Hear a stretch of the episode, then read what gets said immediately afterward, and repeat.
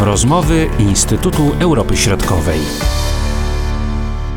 Witamy serdecznie wszystkich naszych słuchaczy w rozmowach Instytutu Europy Środkowej. Przed mikrofonami Marcin Superczyński i profesor Krzysztof Federowicz. Witam panie profesorze. Dzień dobry, witam serdecznie. W tym odcinku y, postaramy się podsumować te informacje, które napływają do nas y, z ostatnich y, kilku, kilkunastu dni i to, co dzieje się dokładnie w tym czasie na pograniczu azersko-ormiańskim i to, co stało się, można powiedzieć, z Górskim Karabachem. Zakończyła się ta historia tego parapaństwa. Obserwujemy eksodus tysięcy Ormian do właśnie Armenii i także obserwujemy z zaciekawieniem, ale także z zaniepokojeniem te działania, do których dochodzi właśnie w tym regionie. Z jednej strony ze strony y, właśnie Azerbejdżanu, Armenii, ale także Turcji, Iranu, gdzieś w tym wszystkim jest oczywiście obecna Rosja, a także niektóre państwa y, Unii Europejskiej. No to od czego zaczynamy, panie profesorze? Należałoby zacząć od początku, ale zaczniemy chyba od końca, bo to jesteśmy świadkiem no w zasadzie historycznej chwili, bo można powiedzieć, że na naszych oczach y, dobiegł praktycznie końca no, najdłuższy konflikt y, czas, czasów poradzieckich, czy radzieckich nawet też, tak? Konflikt w Górskim Karabachu zawsze określało się mianem najdłużej trwającego konfliktu, nierozwiązanego konfliktu w byłym Związku Radzieckim. Oczywiście jego geneza jest znacznie wcześniejsza, bo ten konflikt nie rozpoczął się w momencie istnienia Związku Radzieckiego, tylko istniał znacznie wcześniej, na przełomie XVIII i XIX wieku, ale w czasach Związku Radzieckiego on był trochę przytłumiony. On e, bardzo mocno rozwinął się, jeżeli tak można powiedzieć, no, w momencie rozpadu Związku Radzieckiego, tak, w momencie, kiedy przestał istnieć imperium i, i, i kiedy każdy chciał udowodnić swoje racje. No, my to, co dzisiaj widzimy, jest to kwestia historyczna. 1 stycznia 2024 roku formalnie to parapaństwo przestaje istnieć e, zostanie wydane odpowiednie e, zarządzenie. Znaczy ono przestało już istnieć już kilka dni temu, tak, w momencie, kiedy e, praktycznie wszyscy mieszkańcy Górskiego Karabachu, około 100 tysięcy osób w ciągu dwóch, trzech dni opuścili ten obszar i udali się do e, Armenii. E, jesteśmy świadkami rzeczywiście wydarzenia przełomowego, bo to wydarzenie spowodowało i spowoduje no, dosyć duże trzęsienie ziemi na Kaukazie Południowym. E, Armenia przez wiele, wiele lat była uważana i traktowana, i tak też rzeczywiście było, jako najwierniejszy sojusznik Federacji Rosyjskiej na Kaukazie Południowym.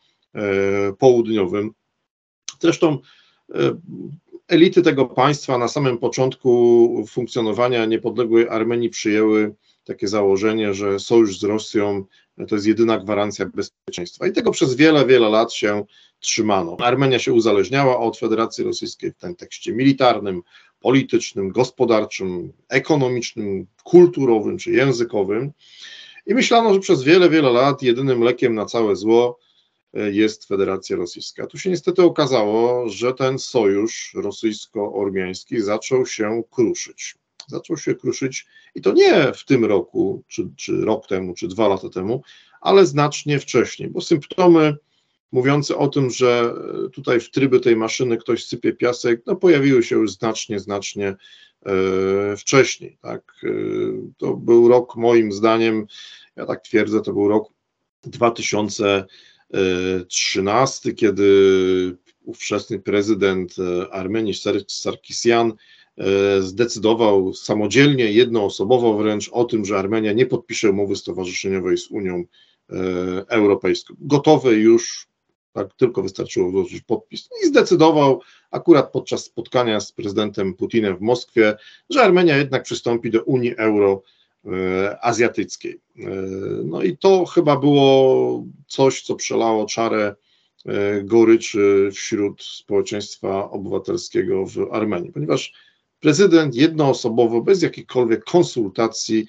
po prostu zadecydował o politycznej przyszłości tego kraju. I od tego czasu, tego roku 2013, mamy do czynienia z pewnymi wydarzeniami, które świadczyły o tym, że ten sojusz z Rosją nie jest już taki trwały, stabilny, y, że tutaj pojawiają się pierwsze pęknięcia. Ja często podczas swoich podróży do Armenii, rozmawiając z Armianami, y, mówiłem im, że oni są postrzegani tu w Europie jako prorosyjscy. Oni mówili, nie, mówi, to jest, to jest miłość z, z wyrachowania. To jest tak zwane mniejsze zło. My po prostu inaczej nie możemy. To tutaj wejdę w słowo. Doskonale pamiętamy na pewno obaj, jak doszło do ostatniej wojny azersko-ormiańskiej. To bardzo często w polskich środkach masowego przekazu przedstawiana była Armenia jako ten stały, można powiedzieć, sojusznik Federacji Rosyjskiej. I zdziwienie moje i pewnie pana także budziło to, że w dosyć poważnych tytułach tego typu sformułowania się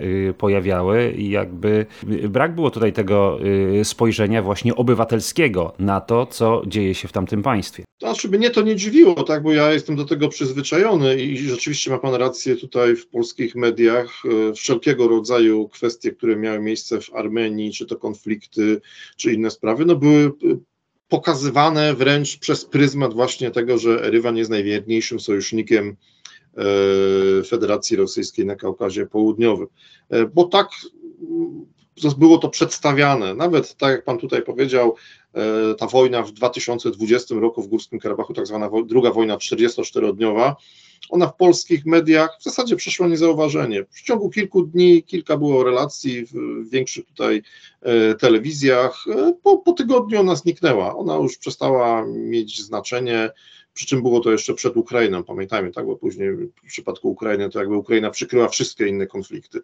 Natomiast rzeczywiście było to traktowane jako coś, jakaś sprawa wewnętrzna tutaj między Rosją a Armenią, ale tak nie było, tak nie było, szanowni państwo, e, to się zaczęło psuć właśnie w roku 2013. Później takim momentem był rok 2015, kiedy to rodzące się społeczeństwo obywatelskie w Armenii doprowadziło do masowych demonstracji w centrum Erywania. I teraz to jest taka ciekawostka, to były demonstracje organizowane głównie przez młodzież i on, oni protestowali przeciwko podwyżce cen na energię elektryczną. No, ktoś by powiedział, no cóż, problemy socjalne, tak, bo to było rzeczywiście czysto socjalne problemy, tylko problemem było co innego, mianowicie, że całe sieci energetyczne w Armenii są własnością Federacji Rosyjskiej. To jest firma Interraoes, firma rosyjska, E, która ogłosiła dosyć znaczną podwyżkę na tę energię elektryczną. Przez kilka miesięcy na głównej ulicy w Erywaniu, Bagramiana, ulicy, gdzie, jest, gdzie była siedziba prezydenta, gdzie jest parlament, młodzież demonstrowała właśnie z, przeciwko tej podwyżce. Rzeczywiście i to był moment, kiedy zaczęło się w Armenii rodzić społeczeństwo obywatelskie, kiedy na protesty wychodzili ludzie młodzi, którzy mówili, to jest nasz kraj, my chcemy żyć w nim inaczej. W podtekście były to oczywiście protesty przeciwko Rosji. No bo jednoznacznie protestowano przeciwko rosyjskiemu e, koncernowi energetycznemu. E, rok później, w 2016, doszło dzięki przyzwoleniu Federacji Rosyjskiej do chwilowego odmrożenia tego konfliktu w Górskim Karabachu, bo tak jak tutaj nie powiedzieliśmy na początku, od 1994 roku e, ten konflikt został niejako zamrożony. Znaczy przy dosyć dużym udziale Federacji Rosyjskiej doszło tutaj do podpisania rozejmu, czyli zawieszenia broni i od tego 1994 roku z różnymi no, większymi lub mniejszymi incydentami e, te, ten rozejm funkcjonował. Natomiast w 2016 roku doszło do jego odmrożenia.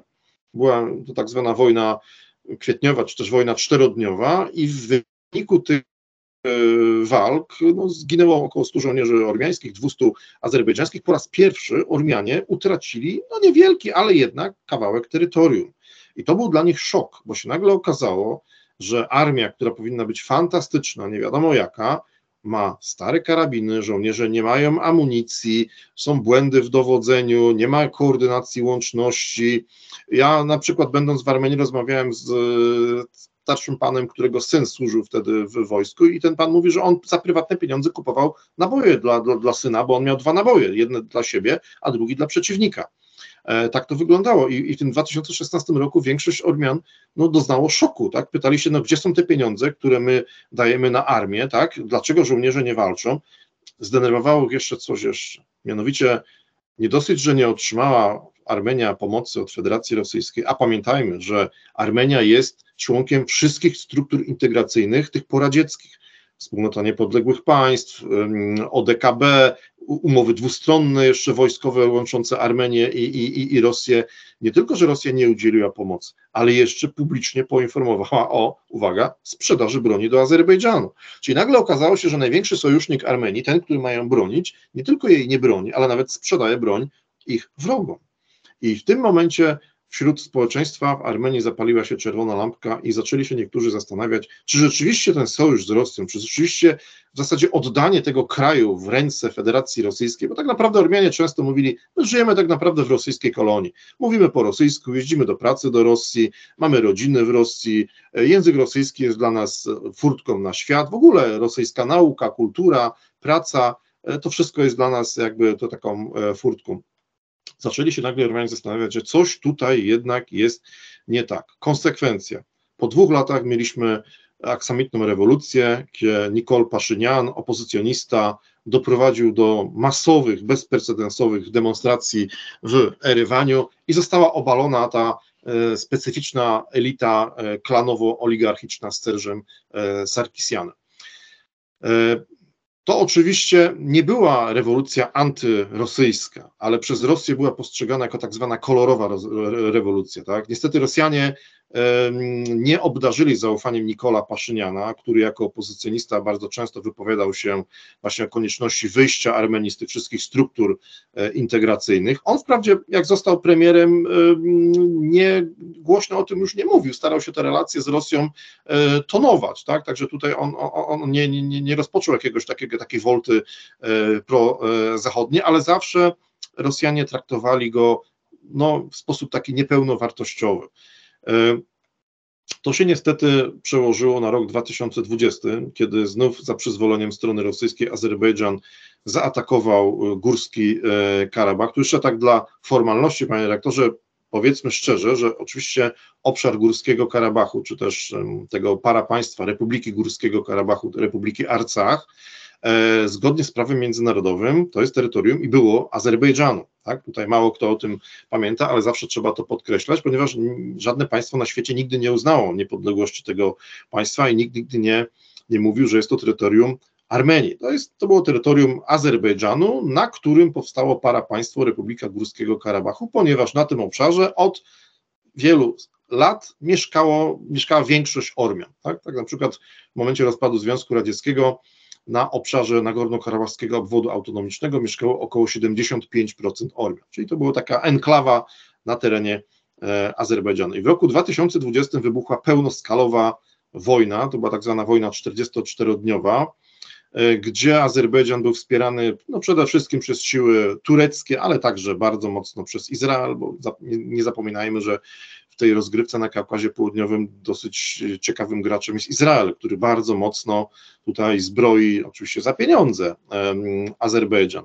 I tutaj w tym momencie była sytuacja, gdzie rzeczywiście e, Ormianom w Górskim Karabachu no, groziła całkowita dezintegracja i po 44 dniach Federacja Rosyjska przymusiła obie strony do zawarcia rozejmu. E, tutaj podpisano takie porozumienie, E, kończące właśnie działania e, zbrojne. Strona ormiańska została zobowiązana do zwrotu części terytoriów wokół Górskiego Karabachu Azerbejdżanowi. E, ustalono, że uchodźcy, którzy wyjechali, wracają z powrotem do Górskiego Karabachu, a Rosjanie wprowadzają siły pokojowe, które będą dbały o tak zwany korytarz laczyński, czyli jedyną drogę łączącą Górski Karabach z Armenią. I taka sytuacja miała trwać do roku 2025. E, jednak rosyjscy żołnierze no, nie wypełniali swoich e, zadań należycie. Sam byłem w tym obszarze w roku 2021 i, i, i rzeczywiście widziałem to, że, że ci żołnierze nie robią tego, do czego byli e, przeznaczeni. Wówczas jeszcze ten korytarz laczyński działał, funkcjonował, ale codziennie dochodziło do ostrzałów przygranicznych. Azerbejdżanie wchodzili do terytorium Armenii. Na przykład w 2020 roku przez kilka dni też miały miejsce dosyć silne E, ostrzały wojska Azerbejdżanu weszły na terytorium Armenii, zajęły przygraniczne e, e, obszary i znów premier Nikol Paszynian wzywa na pomoc Rosję i ODKB. I co słyszy? Nic. Nie ma żadnej pomocy, nie ma żadnej interwencji, do tego stopnia, że Nikol Paszynian się wręcz zdenerwował, że ODKB nie wypełnia swoich sojuszniczych zobowiązań. On dał temu wyraz publicznie w 2022 roku, e, kiedy wszyscy prezydenci ODKB mieli podpisać e, dokument, e, pewien dokument na, na, na, na posiedzeniu i on odmówił publicznie przy prezydencie Putinie, przy prezydencie Łukaszence, on po prostu odmówił, powiedział, że nie podpisze tego, bo ODKB nie wypełnia swoich zadań. Gdyby na przykład nie było Paszyniana na tym stanowisku, na którym jest y, dzisiaj, czy to wsparcie rosyjskie byłoby dla Armenii, czy ono by wyglądało mniej więcej w ten sam sposób, no bo wiemy, jak Rosja jest mocno zaangażowana teraz na Ukrainie? Myślę, że to wsparcie w przypadku innej osoby byłoby trochę większe. Rosjanie nie potraktowaliby Ormian czy Armenii w taki sposób. Oni nie mają zaufania do Paszyniana, mimo że on starał się oczywiście spotykać, zabiegał o spotkania z Putinem, wielokrotnie jeździł do Moskwy i, i, i tutaj mówił, że nie ma nic z tego, nie, nie, nie, że, że ten sojusz dalej będzie trwał. E, jednak Rosjanie cały czas traktowali, traktują go jako osobę mm, taką nie, nie, nie zaufania. E, też e, weźmy pod uwagę, że pewne zmiany miały miejsce w Republice Górskiego Karabachu. Tam, tam w ostatnim czasie premierem został taki ormiański, znaczy Ormianin, biznesmen z rosyjskim obywatelstwem, tak? Więc Rosjanie próbowali swoje wpływy w Górskim Karabachu jeszcze zachować. Tylko to jest pytanie, pan panie dyrektorze, o w ogóle kondycję Federacji Rosyjskiej po rozpoczęciu wojny na Ukrainie. Bo do momentu rozpoczęcia wojny na Ukrainie ci rosyjscy żołnierze e, tej, misji pokojowej na tym obszarze jeszcze budzili jak, jako taki szacunek, mimo że nie wszędzie, tych żołnierzy azerbejdżańskich. Natomiast to się zdecydowanie zmieniło w momencie rozpoczęcia konfliktu na Ukrainie, gdzie strona azerbejdżańska w ogóle nic sobie praktycznie nie robiła z obecności tych sił e, pokojowych, rosyjskich sił pokojowych w Górskim Karabachu. Tak? Kiedy mieliśmy tak, taką czarę goryczy to, był chyba, to była chyba blokada tego korytarza laczyńskiego. Proszę sobie wyobrazić, że e, kilkunastu takich no, rosłych mężczyzn pod, hasłem, pod hasłami ekologicznymi zablokowali ten korytarz laczyński. E, Rosjanie nie użyli siły, tutaj nie odblokowali i proszę sobie wyobrazić, że przez 9 miesięcy 100 tysięcy ludzi żyło w totalnej izolacji. Tak? Oni musieli żyć z tego, co urosło w ogródku, tak, zapasy tam się kończyły, tam dochodziło w ostatnim czasie aż do, do sytuacji, gdzie ludzie z głodu umierali wręcz, tak, e, brakowało benzyny, nie było jakiejkolwiek łączności fizycznej z e, Armenią, po prostu strona azerbejdżańska postanowiła zagłodzić e, tych mieszkańców Górskiego Karabachu. I to chyba przelało czarę goryczy Paszyniana, który wielokrotnie interweniował w Moskwie, wielokrotnie interweniował w Unii Europejskiej, w Stanach Zjednoczonych, we Francji z prośbą o odblokowanie tego korytarza. Dzisiaj wiemy, kilka dni temu ukazała się informacja, że w połowie września odbyło się tajne spotkanie dyplomatów amerykańskich, rosyjskich i europejskich w sprawie Górskiego Karabachu. To też była konsekwencja tych nacisków Paszyniana, żeby jednak odblokować chociażby humanitarny korytarz, tak żeby zrobić, żeby ci ludzie z głodu nie umierali. Tak? To, to, to się pojawiło kilka dni temu w mediach. E, nie wiemy do końca, co na tym spotkaniu uzgodniono, czy, czy, czy coś więcej. No na razie jest tylko taka informacja, że ono się e, odbyło. I chyba, I chyba ta sytuacja moim zdaniem przelała czarę goryczy, bo jeżeli chodzi o wrzesień, jak sobie popatrzymy we wrześniu tego roku, jakie były gesty ze strony Armenii w stronę Rosji, no to już świadczy o chyba końcu tego sojuszu ormiańsko-rosyjskiego. Choć oczywiście nie możemy też przesadzać, że to jest jakiś koniec natychmiastowy, bo więzy łączące Armenię i Rosję są bardzo silne i to nie tylko więzy takie na szczeblu państwowym, ale przede wszystkim takim tutaj społecznym, rodzinnym, tak? To, to, to będzie ciężko, ciężko przerwać, ale powiem panu rektorowi, że od kilku lat y, Ormianie rzeczywiście zmieniają swoje nastawienie do, do Rosji nie traktują już wszyscy. To są mhm. oczywiście tacy, który, którzy tak, ale już coraz większa liczba osób, szczególnie młodszych, widzi, że jednak z tą Rosją to daleko nie zajadą. Pod koniec września doszło, można powiedzieć, do tego decydującego rozwiązania ze strony Azerbejdżanu. Opisał pan bardzo dobrze zachowanie państwa rosyjskiego i wojsk rosyjskich y, y, właśnie tutaj y, na tym spornym terytorium. No i obserwowaliśmy eksodus tych dziesiątek tysięcy Ormian. Może pytanie trochę naiwne. Czy nie było takiej możliwości, żeby ci ludzie jednak tam zostali? Czy nie było możliwości stworzenia czegoś takiego jak na przykład w północnym Kosowie, prawda, że tam też mamy mamy gminy z większością serbską. Oczywiście mamy przy granicy zaraz Serbię i ta wymiana, wsparcie, jakkolwiek byśmy go nie nazwali, ono występuje.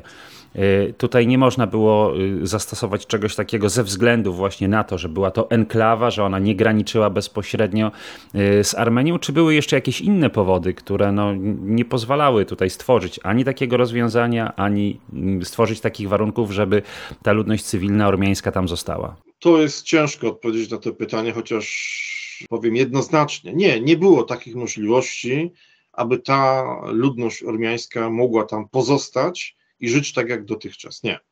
Po pierwsze, e, władze Azerbejdżanu zawsze mówiły o konieczności wyzwolenia tego obszaru. Tak? Traktowały ten teren, no tak jak zgodnie z prawem międzynarodowym, jako swój obszar, tak? I robiły wszystko, żeby doprowadzić do sytuacji, która ma w tej chwili miejsce. Proszę zauważyć, że nawet w tej chwili władze Azerbejdżanu mówią, że Ormianie nie muszą wyjeżdżać, że to nikt im nie kazał, że oni sami wyjeżdżają. Tak, oni wyjeżdżają sami, ale dlaczego oni sami wyjeżdżają? Dlatego, że przez 30 lat żyli w izolacji. Nie było żadnej łączności między Ormianami w Górskim Karabachu z Azerami. E, ja kiedyś prześledziłem sytuację e, właśnie na granicy, bo byłem wielokrotnie w Górskim Karabachu i też również na tej granicy. No i to była granica, przez którą tak przysłowiowa mysz się nie przyślizgnęła.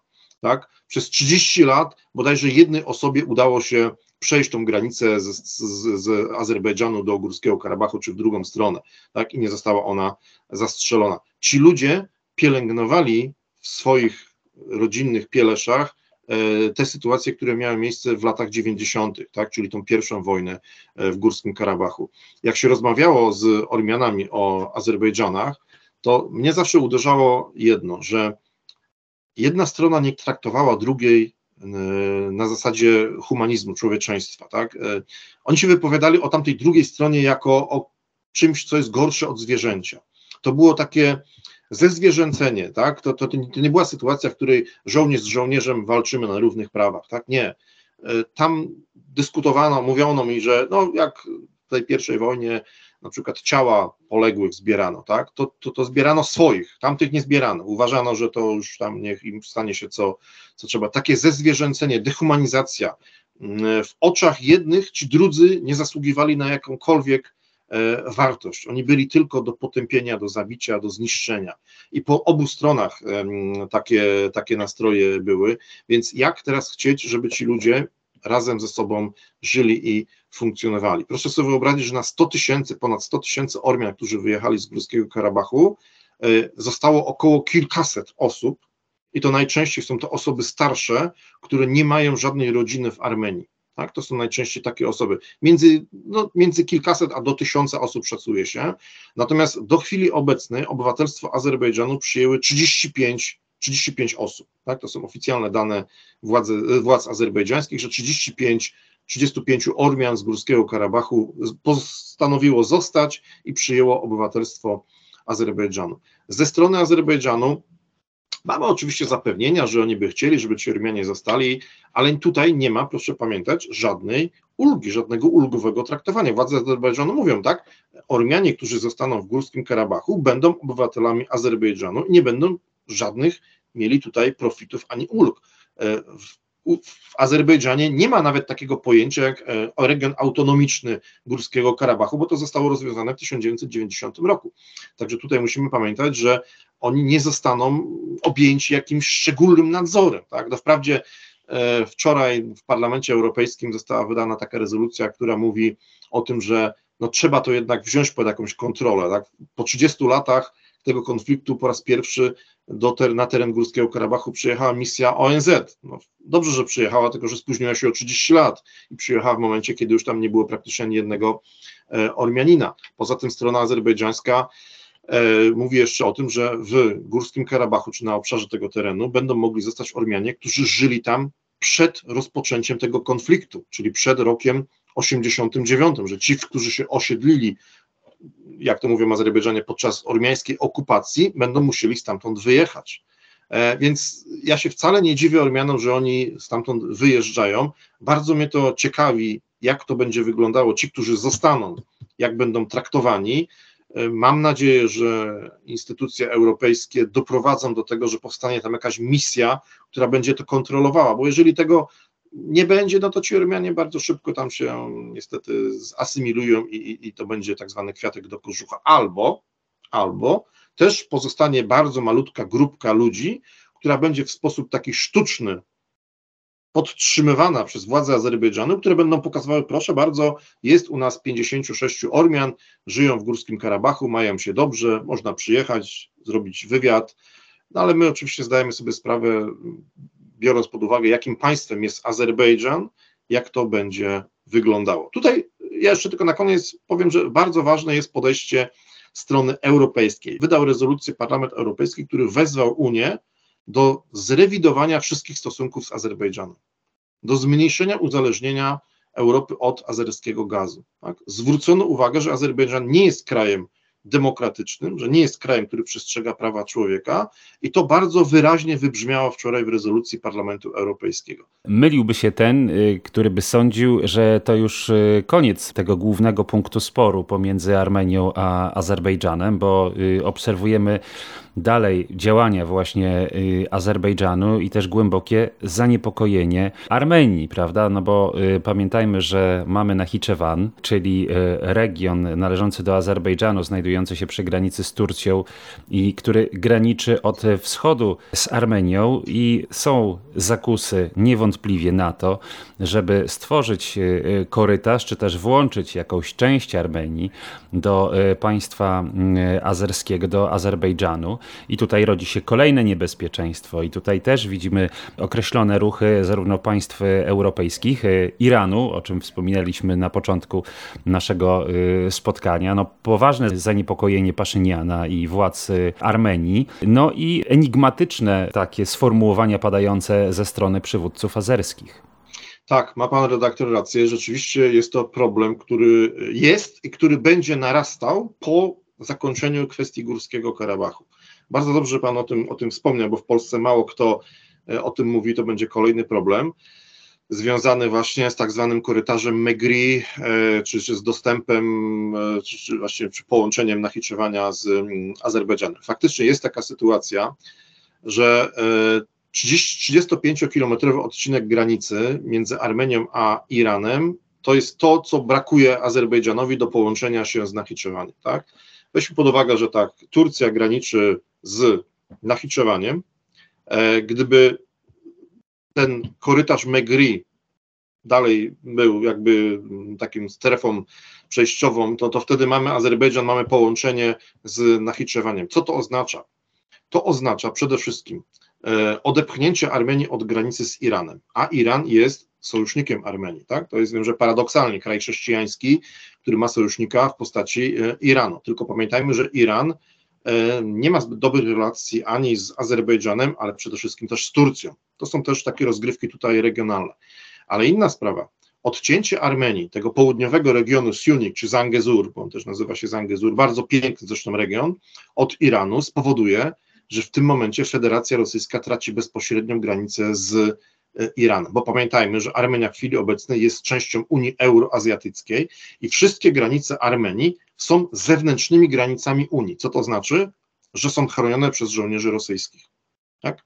E, sam będąc wielokrotnie w tym regionie mm, i na granicy z Iranem, no, widziałem rosyjskich żołnierzy, którzy kontrolują tą granicę z Iranem. I w tym momencie, jeżeli e, miałoby rzeczywiście zostać podpisane jakieś porozumienie o transgranicznym korytarzu, no to, to, to, są, to są konsekwencje niebagatelne. Ja jeszcze tylko dodam jedną rzecz, że w roku 2020, kiedy Rosja e, przymusiła i, Azerbejdżan i Armenię do zawieszenia e, broni, w tym dokumencie było zapisane, tak, że strona rosyjska i azerbejdżańska gwarantuje funkcjonowanie korytarza laczyńskiego, czyli tego korytarza między Armenią a Górskim Karabachem. Natomiast zostaną podjęte działania na rzecz odblokowania szlaków komunikacyjnych, tak? I tam strona azerbejdżańska twierdzi, że tam zostało podpisane, że to musi być korytarz łączący Nachiczewań z e, Azerbejdżanem, ale tak wcale nie było. Chodziło o to, żeby swobodnie można było przekraczać tylko e, tutaj te granice. Azerbejdżan sobie jakby tutaj sam narzuca taką retorykę, że to ma być korytarz, gdzie oni mają mieć kontrolę. Tak? To rzeczywiście będzie dużym problemem, bo na to na pewno nie zgodzi się Federacja Rosyjska, chociaż jeżeli Armenia dokona zwrotu geopolitycznego na zachód, może jednak Rosja stwierdzić, że dobrze, zgadzamy się. Tylko, że z drugiej strony pytanie, czy Unia Europejska będzie w stanie wymusić przestrzeganie chociażby integralności terytorialnej Armenii. Wczoraj miało miejsce spotkanie Nikola Paszyniana z prezydentem Francji, z kanclerzem e, Scholzem i z przewodniczącym Rady Unii Europejskiej. Miał być jeszcze prezydent Azerbejdżanu, który nie przyjechał i ci przywódcy potwierdzili, tak, że oni popierają i gwarantują integralność terytorialną Armenii. Wręcz wezwali do ostatecznego wyznaczenia granicy między Armenią i Azerbejdżanem. To jest dla mnie bardzo ciekawe, bo to jest pytanie, czy przywódcy świata zachodniego będą w stanie wpłynąć na dyktatora, czyli Alijewa, do tego, żeby przestrzegał podpisanych umów. No, Alijew tutaj naciskał na to, e, żeby przywódca Turcji był na tym spotkaniu, na co druga, drugie strony, że tak powiem, nie, nie za bardzo chciały się zgodzić. No i tutaj znowu zataczamy koło i obserwujemy ten taniec polityczny i takie szachy. Tak, to jest, panie rektorze, geopolityczna rozgrywka. To jest pytanie, kto dzisiaj na Kaukazie Południowym będzie rozdawał karty. Do tej pory wszystkim wydawało się, że jest to Federacja Rosyjska. Po tych wydarzeniach w Górskim Karabachu okazuje się, że niekoniecznie jest to Federacja Rosyjska, że być może jest to niestety jednak Turcja. Z kolei do gry też wchodzą Stany Zjednoczone i Unia Europejska, które również chcą pokazać, no co chcą pokazać? Przede wszystkim alternatywę dla Armenii. Pamiętajmy, że Armenia, mimo że jest postrzegana przez większość e, świata i przez Unię Europejską, przez Europejczyków jako kraj prorosyjski, już znacznie wcześniej miała aspiracje europejskie. Kto dzisiaj w Polsce pamięta o wydarzeniach w marcu 2008 roku w centrum Erywania? Otóż wówczas miało miejsce tak zwane e, miasteczko namiotowe zostało zorganizowane po sfałszowanych wyborach e, prezydenckich na wzór ukraiński i gruziński. Ormianie również zrobili miasteczko namiotowe, zrobili sobie taki Majdan i protestowali przeciwko e, sfałszowanym wyborom prezydenckim. To był rok 2008. Co się wówczas stało? Po dwóch tygodniach wysłano na nich wojsko, rozstrzelano, zginęło około 20 osób. Wtedy po raz pierwszy Ormianie chcieli iść tą drogą ukraińską czy też e, gruzińską. Także to jest bardzo dobre pytanie e, o tą rozgrywkę geopolityczną. No niestety coraz częściej o, o, o losach Ormian decydują inni, więksi, ale jeżeli Unia Europejska prześpi ten moment, bo co, co należałoby zrobić w tej chwili? Bardzo mocno zintensyfikować współpracę Armenii z Unią Europejską. Do tego jest bardzo chętny Nikol Paszynian. On ma nóż na gardle, tak, w postaci Rosjan, którzy bardzo chętnie by go niestety obalili i, i nie można wykluczyć, że jeżeli te relacje Ros Rosji z Armenią będą się pogarszały, że może dojść do sytuacji, do próby obalenia Paszyniana e, w Armenii. Jeżeli tak będzie, jeżeli premierem zostanie ktoś inny, ktoś, kto będzie miał bardziej łagodne spojrzenie na relacje z Federacją Rosyjską, to będziemy mieli na Kaukazie Południowym taką drugą Białoruś. To będzie państwo słabe, ubezwłasnowolnione, uzależnione od Federacji Rosyjskiej. To będzie w zasadzie taki obwód ormiański Federacji Rosyjskiej, jak to kiedyś Żylinowski powiedział o Białorusi. Tak?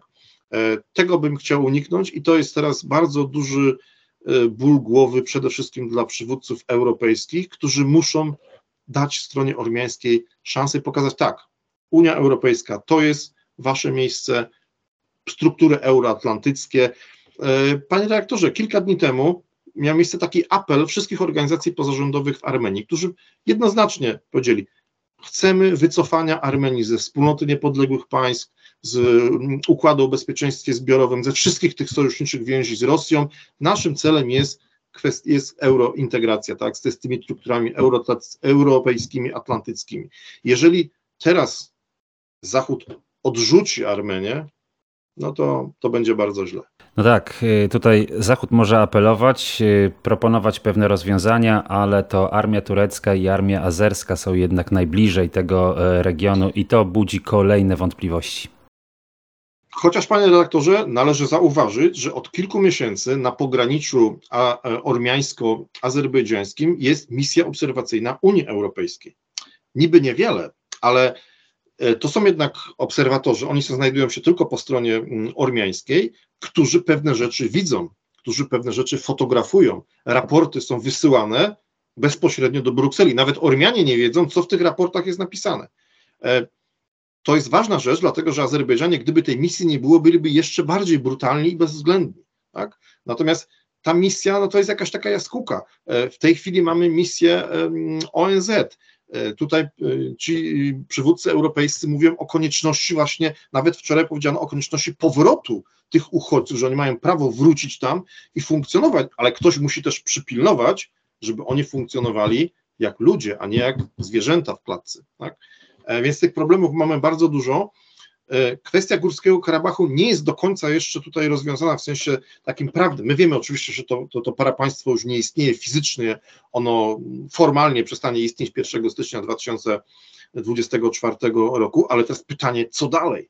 Co z tymi Ormianami, którzy tam zostali? Co z dziedzictwem kulturowym, tak? No, weźmy pod uwagę chociażby fakt, jak ja byłem w 2021 roku na południu Armenii i jeszcze mi się udało wjechać do Górskiego Karabachu, e, Azerbejdżanie niszczyli kościoły, które mają po kilkaset lat, tak? oni niszczyli nagrobki ormiańskie, oni, zachowywali się w sposób taki jak talibowie, którzy całkowicie do zera niszczyli przejawy wszelkiej innej kultury i to będzie bardzo duży problem, żeby nie poniszczyć, nie zniszczyć tego wszystkiego, co świadczyło o ormiańskości tych, tych terenów. Pytanie, czy tego się da dopilnować, czy tego nie. Także my, my jesteśmy, rozwiązanie tego problemu Górskiego Karabachu nie spowodowało zakończenia tego konfliktu. Bo za chwilę będziemy mieli konflikt o ten korytarz Megri, o to połączenie Nachiczewania z Azerbejdżanem, o odsunięcie Armenii i Rosji od granicy z Iranem.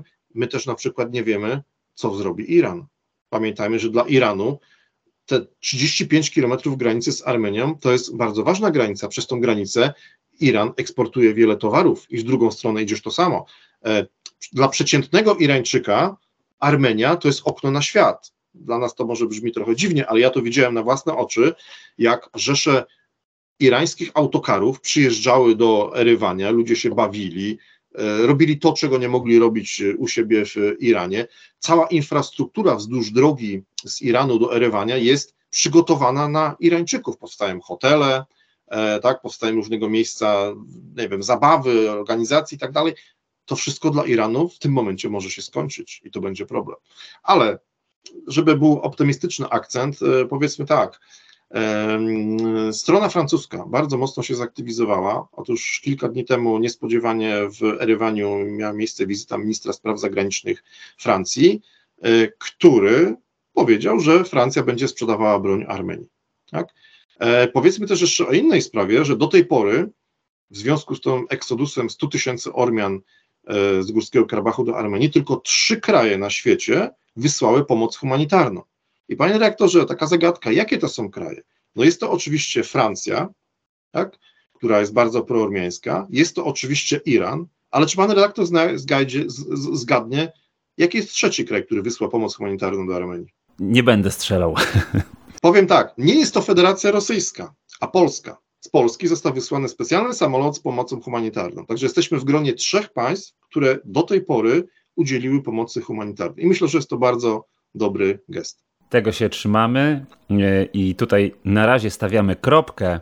No i oczywiście przypatrujemy się tej bardzo skomplikowanej e, sytuacji w tamtym regionie. Bardzo dziękuję panie profesorze e, za te wyczerpujące naświetlenie nam tej właśnie złożonej sytuacji. Krzysztof Federowicz, do usłyszenia. Dziękuję bardzo, do widzenia. Były to rozmowy Instytutu Europy Środkowej.